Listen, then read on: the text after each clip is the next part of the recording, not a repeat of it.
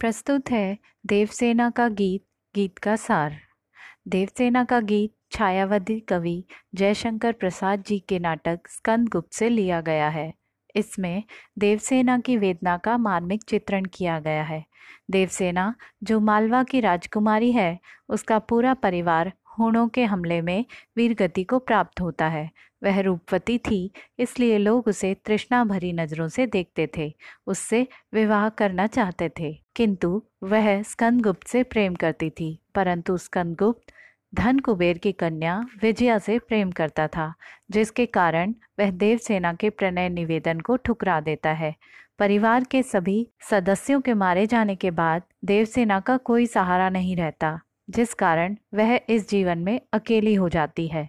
जीवन यापन के लिए जीवन की संध्या बेला में भीख मांगकर जीवन यापन करती है और अपने जीवन में व्यतीत क्षणों को याद कर दुखी होती है।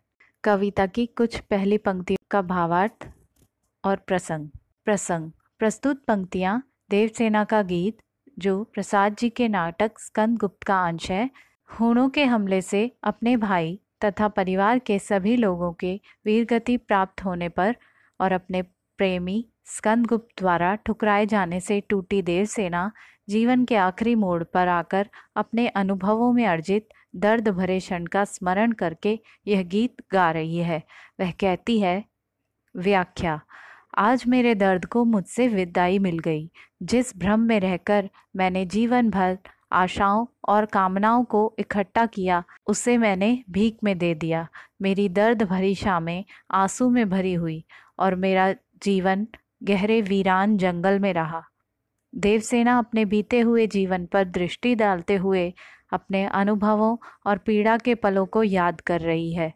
अर्थात जीवन की आखिरी क्षणों में वह अपने जवानी में किए गए कार्यों को याद करते हुए अपना दुख प्रकट कर रही है।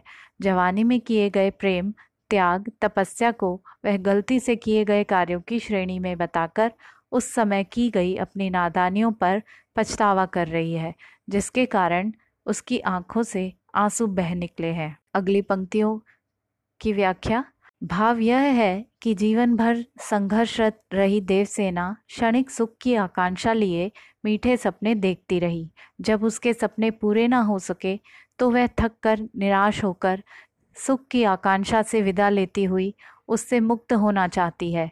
ऐसी स्थिति में भी करुणा भरे गीत की तरह वियोग का दुख उसके हृदय को कचोट रहा है।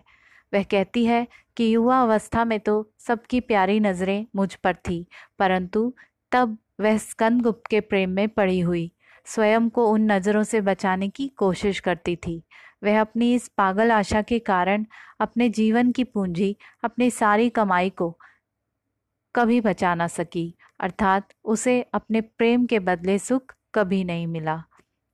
अंतिम पंक्तियों की व्याख्या? देवसेना कहती है कि मेरे जीवन रूपी रथ पर सवार होकर प्रलय अपने रास्ते पर चला जा रहा है।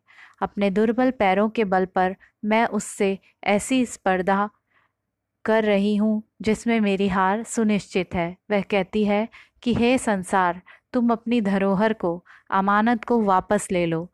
वह जीवन के लिए संघर्ष कर रही है। वह दुर्बल शरीर के सहारे जीत की अनिश्चितता के बावजूद प्रलय से लोहा लेती रही। उसका पूरा जीवन ही दुख में है। वह करुणा के स्वर में कहती है कि अंत समय में हृदय की वेदना अब उससे संभल नहीं पाएगी, इसलिए उसे मन की लाज गंवानी पड़ रही है।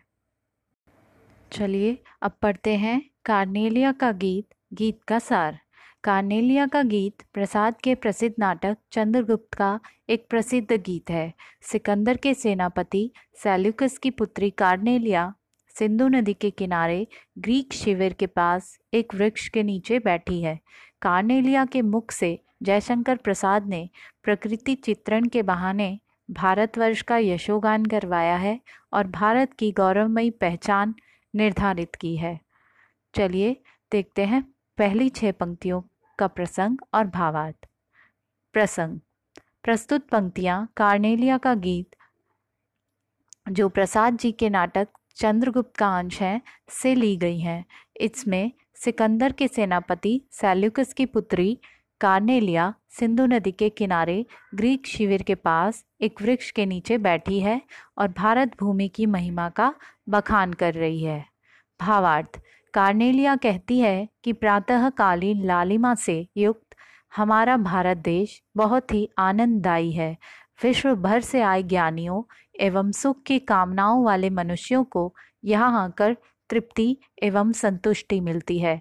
प्रातः काल में वृक्ष की फुंगियों पर लालिमा का सौंदर्य ऐसा लग रहा है, मानो किसी ने जीवन रूपी हरियाली पर कुमकुम रूपी लालिमा बिखेर दी हो। छोटे छोटे इंद्रधनुष के समान रंग बिरंगे पंखों वाले पक्षी चंदन वाली शीतल बयार के साथ जिस तरफ़ अपने प्यारे घोंसलों में जाने हेतु उत्साहित हो उड़े आते हैं, ऐसा मनोहर भारत देश है। अगली चारों पंक्तियों का भावार्थ, भारत के लोगों की विशेषता इस गीत के माध्यम से स्पष्ट करती हुई कार्नेलिया कहती हैं कि यहाँ के निवासी करुणा एवं दया से परिपूरित हैं। दूसरों के दुखों से द्रवित हो, उनकी आँखों से निकलने वाले आँसू ही बादल बन करुणा की वर्षा करते हैं। सागर की लहरें किसी अनंत से आकर संपूर्ण भारतवर्ष को अपना आश्रय बना लेती हैं। यहाँ की प्रातःकालीन शोभा अवर्णनीय है। रात भर चमकने वाले तारे भोर के समय मदमस्त हो ऊँगने लगते हैं। तब ऊषा रूपी सुंदरी सूर्य रूपी घोड़े को आकाश रूपी कुएँ में डुबाकर लाती है और भारतवर्ष पर आनंद और सुख का प्रकाश बिखेरती है।